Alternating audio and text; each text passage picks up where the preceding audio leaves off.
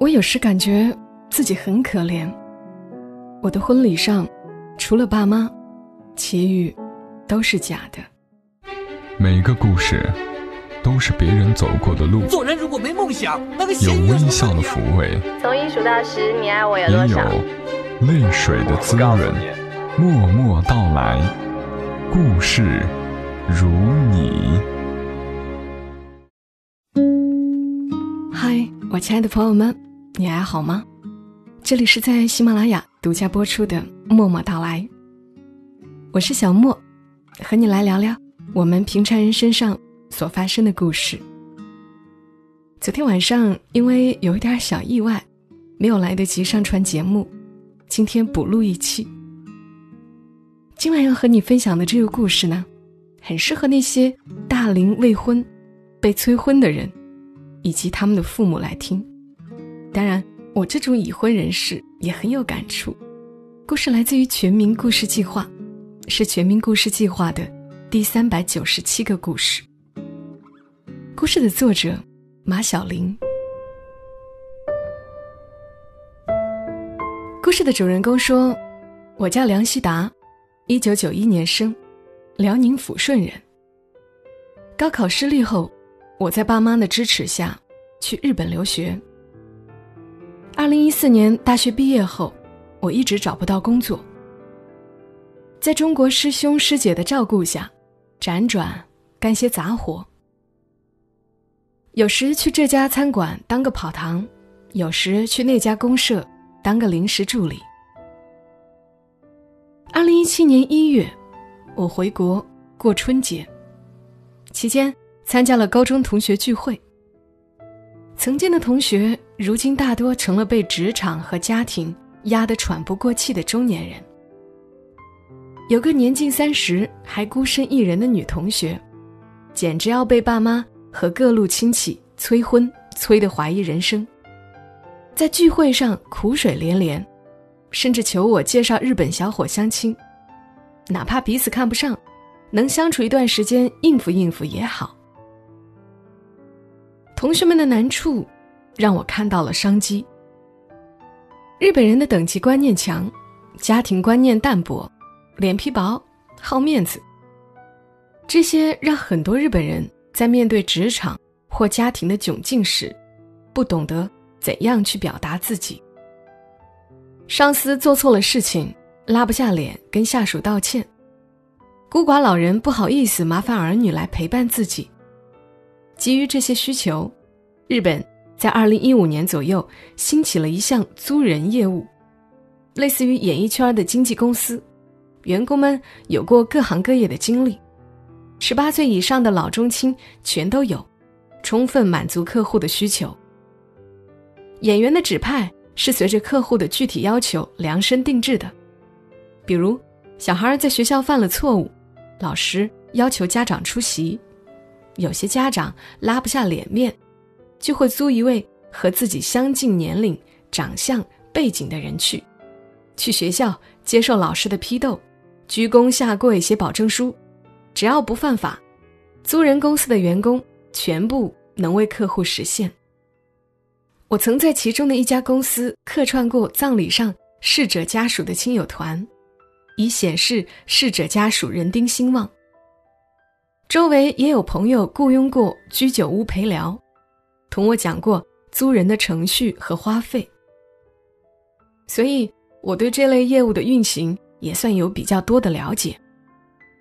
既然日本有这样的业务，我为什么不能把它带回国内呢？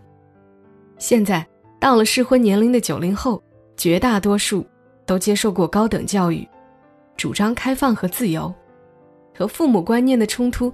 达到了一个前所未有的高峰，重压之下，租个伴侣，既能安抚父母，又能挽回没人要的面子，简直就是天大的商机。我开始在国内的各大招聘网站、淘宝服务公司里搜索，发现虽然有人在做情侣扮演、家人扮演等小规模的类似租人的生意，但都没有像日本那样。形成一套产业链，更别说有什么规模了。说干就干。二零一七年二月，回到日本后，我去一位前辈在京都开的租人公司做清洁，隔三差五的客串些不重要的小角色。我好学，肯吃苦，又不挑活儿，很快就把这个行业摸得一清二楚。半年后，我带着全部家当回国，稍事休整后，就去了北京投奔自己的叔叔，准备从大城市开始做起。在国内做租人业务最大的障碍，是游走在法律灰色地带的问题。毕竟，我主要想运行的业务不是什么陪人吃饭、替人道歉，而是租赁男女朋友去骗人家爸妈。往小了说，不过是几个群众演员协助客户演一出话剧；往大了说，这可是蓄意欺诈老人家的感情。万一涉及到彩礼、婚房、婚嫁等金钱来往，莫名其妙被卷入经济纠纷，说不定会毁了我的事业和人生。于是，在公司成立初期，我用了近一个月的时间，详细制定了员工守则，把所有能想到的风险都列举了出来，严格的把这项业务限制在经纪公司为演员接通告的性质上，不承担任何因为表演的质量问题而引起的连带责任。招募演员，比我想象中要容易得多。往八一电影制片厂的门口一站，各路蹲点的群演几乎是饿狼扑食般，把我围得水泄不通，争着抢着往我手里塞简历，一口一个老板的叫。很多蹲点的群演都是老戏骨，有些上了岁数的，已经有二三十年的客串戏龄。每次都是在各大影视剧里演那些连脸都看不见的路人甲乙丙，然而仍旧对演戏热情不减。有热忱，有演技，肯努力，不出名，待遇要求还不高，简直是扮演亲友团的不二之选。当天通过简单的试戏后，我就招了十几个人，其中就包括姚叔，后来成为我左脸右臂的一位老戏骨。姚叔今年六十出头，但精神矍铄，看起来只有五十。姚叔家底丰厚，北京三套房，出来在电影厂蹲点，完全是为了圆自己的演员梦。他曾经在电视剧《亮剑》里演过一个拿枪扫射的士兵甲，听说还有两三秒的镜头。姚叔这样年纪的人，最适合演公公或者老丈人。他饰演男方的父亲时。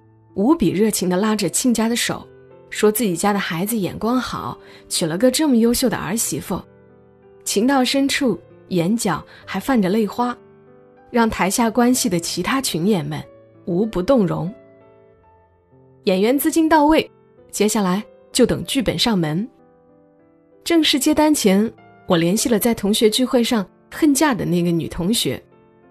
本意是想问问是否需要我找人假扮一下她的男朋友，顺便我也给演员们练练手。没想到她一口答应，还假扮个什么呀？男朋友和公婆直接上吧！我爸妈都说了，我要是再不带个男朋友回家，就是大逆不道、白眼狼，对不起祖宗十八代，他们要死不瞑目了。开业以来接的第一单，我和各位员工都很重视。我们特意坐动车去抚顺和我的那个同学面谈，交换一些基本信息，谨防穿帮。我同学是个比较独立的女生，当年考大学时想远离东北，考个南方学校和心理学专业，结果报志愿时被父母硬生生压了下来，从中山大学的心理学系改成了辽宁师范大学的小学教育专业。哪怕浪费了很多分，也在所不惜，一定要让女儿留在身边，学一份稳定的专业，将来毕业好嫁人。按照他对爸妈的了解，他们最希望有个公务员女婿，稳定体制内，而且必须是东北的。然而，公务员这个职业是很容易穿帮的，没编制的人家瞧不上，有编制的上网一查就能查到。如果在东北工作，今后又免不了常见面。我们都不想把这条服务的战线拖得那么长。最终确立的方案是：北京小伙正在自主创业，父母以前是大学俄语老师，现定居在俄罗斯，人帅有才有潜力，但是太忙，没有时间多见面。但是深爱您的女儿，等事业有了起色，就考虑成家。第一次见面，我们就准备带着男方父母全员出场，我则作为男方的表弟。友情客串，就说这门相亲是我，他们女儿的高中同学牵线结识的，知根知底。二零一七年九月底的一个周末，我们男方亲友团带着礼品登门拜访女方一家。老两口从未体会过见亲家，我们礼品多，面子足，两位老人家乐得合不拢嘴。两方对话的内容都在我的预料之中。演男朋友的是我从北影找的一个小青年，长得有点像陆毅，在编造的背景加持下，一个家教良好、受过高等教育的好青年形象跃然而生。女方父母恨不得当即让他们领证结婚，牢牢拴住这个金龟婿。就这样，我们拿下了公司的第一单。回北京时，高中同学用微信转给我。包括交通和食宿的所有费用，因为是试水单，再加上同学友情价，除去成本，每个演员只余下三百元不到。但我们都很高兴，靠着朋友间的相互推荐、群内转发和一些招聘网站上的广告，公司业务以良好势头发展着。生意最火的一次，是二零一八年的情人节，我把公司内所有员工。全部派出，都不够接单，不得已自己冒充了一位客户的男朋友，打飞的跟他回家吃了顿饭。他们中有的是签一次性合同，露脸一次即可；有些签的是长久关系，直至结婚的合同。遇到这样的情况，我就要派出公司的常驻演员，提前安排好人家的档期，从学历、工作、家庭背景。财务状况等，全方位包装，定期去老丈人或公婆家里报道。到了结婚的那天，我还得叫人扮演新郎的亲友团和伴郎团，只要钱到位，服务一条龙。开业近两年，我们的业务慢慢拓展到装下属、陪客户喝奶茶，以缓解其工作压力；扮演单亲妈妈家庭里的男主人，去幼儿园开家长会。扮演富二代陪客户开 party，并拍照发朋友圈等等。接了几千单后，公司越做越大，也一直保持着零差评的记录。我本以为会这样一直安稳的做下去，哪想到很快就迎来了一次意外。今年五一又是办婚礼的大潮，五月四号那天，青年节赶上星期六。我同时接到四单婚宴，一个结婚，三个订婚，客户有男有女，都是故人应付自家爸妈和亲戚，其中有两个是长约，从男女朋友关系确定开始，由青年演员和对应的爸妈一路跟下来。此次到了订婚，自然还是得原班演员去。剩下两单，一个结婚，一个订婚，客户那边都是从来。没见过亲家，结婚的这单在早上十点，客户是女孩子，我们出新郎、新郎父母及伴郎团，在北京大兴区的一家酒店。订婚的这个是在晚上七点，客户是男士，我们出准新娘及女方父母，也是北京大兴的一家酒店。我看着这两单，位置近，又在同一天，干脆就都交给姚叔去做。省得跑腿，顺便一天的饭钱也省了。由于这次派的都是跟了我近两年的老戏骨们，他们彼此合作的非常纯熟，且五一假期那几天大家分身乏术，同时身兼好几个角色，事先便没有聚在一起开会。我只是给两对准公婆和准丈人丈母娘分别建了微信群。把提前沟通好的双方情况、背景安排、酒席讲话稿等等，各打包了一个文件夹，发送给两个群里。除了接单、安排任务，我还要充当编剧，给各个演员写稿，每天只能睡两三个小时。直到五月三号那天晚上，我才算把次日的这两单演讲稿完全搞定。这两个客户，一男一女，都姓陆。我电脑桌面上的文件夹都是以目的加姓来命名的，所以婚宴的那个叫婚加陆一，订婚的那个叫婚加陆二。我一心想着，忙完最后一天就能好好补觉了，结果眼一花手一抖，把结婚的文件发到了订婚的那里，订婚的文件发到了结婚的那里。那时，我并未发现自己的错误。五月四号，婚宴在十点开始，男方亲友团们在八点左右就聚在了酒店。在正式演出前，彼此要熟悉对方的身份，可左等右等，没见到姚叔的身影。我知道消息后，匆忙给他打电话，他在电话那头说自己昨晚吃了太多麻辣小龙虾。一直从早上拉肚子拉到现在。不过，姚叔向我保证：“老板，你放心，词儿我都背完了，我一个演爹的，直接上去讲话就行，其他的都能圆过来，我肯定不耽误事儿。我在厕所再蹲一会儿就过去。”听他这么信誓旦旦，我叮嘱了两句，就挂了电话。后来发生的事儿。是扮演堂弟的员工跟我复述的。快十点半时，姚叔终于姗姗来迟。婚宴刚开始不久，由于这场婚宴，女方说服了自家爸妈，只有父母和两个知道内幕的闺蜜出席，并没有其他亲戚朋友。都是自家人，婚宴上省掉了许多煽情的片段。姚叔来的时候，刚好是小两口说完恋爱经历。准备进入双方家长致辞的环节。姚叔屁股还没坐热，就得硬着头皮上台，声情并茂的演讲一番。然而由于我发错了文件，他话中的新郎新娘的职业、认识经过以及父母亲背景，完全说错了。刚听个开头，司仪就发现了不对劲，一直给姚叔使眼色，可姚叔。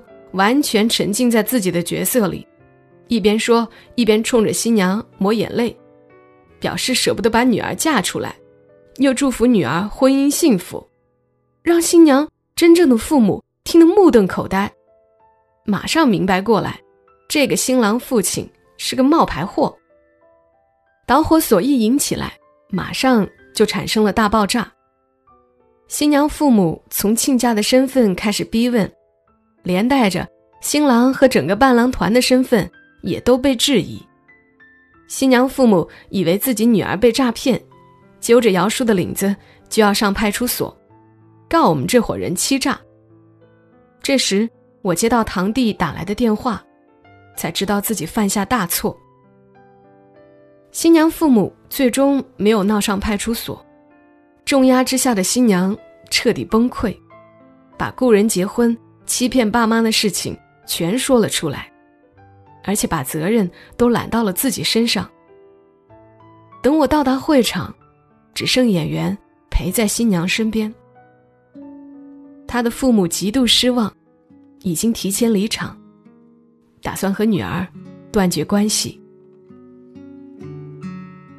这位新娘是职场上的优秀女性，三十七岁就在北京。全款买了房，多年来一直没有遇到感觉对上的另一半，于是就单了下来。今年年初，他实在受不了父母和家里亲戚半是恨铁不成钢、半是冷嘲热讽的催婚，于是找到我们，要求帮演一个男朋友，带回家见父母。从年初到五月，不到半年的时间里。女方父母就催着结婚，于是我们的合约也就一直续到现在。我既愧疚，又害怕，赶忙承担责任，表示愿意赔偿他的损失。陆小姐摇了摇头，没有说话。临走时，她对我和扮演她未婚夫的小伙子说：“跟你们演了这么长时间，我心里的压力还是没有减轻。我每天都做噩梦，梦到被爸妈拆穿了，被整个家族的亲戚骂，好像我只要不结婚，就是个祸害社会的渣子。我有时感觉自己很可怜，我的婚礼上。”除了爸妈，其余都是假的。后来，我把陆小姐半年前支付过的所有费用一股脑微信转了回去，可她没有收。我辗转打听到她的支付宝，把钱转了过去。隔天，她又转回给我，说这笔钱就当是谢谢陪他演了半年戏的所有演员们。好了，以上就是今天的故事。前天在全民故事计划上看到这个故事，马上就想着要和你们分享出来。真的很感谢全民故事计划这个平台，让我们看到了很多我们以前都未曾了解过的事情。租人的商机，背后是青年们的无奈，也是父母的可悲。我记得我曾经就有朋友跟我说过。他说：“他爸妈要是再催婚，他就找个人真的结婚，结了就离，也许就不会催了。”希望这期节目能让催婚变得少一点。今晚节目就陪伴你们到这儿，我们下期声音再会。小莫在深圳，和你说晚安。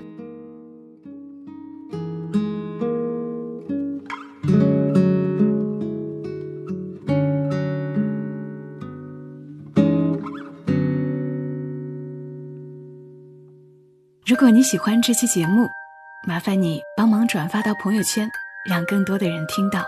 小莫在这儿，谢谢你。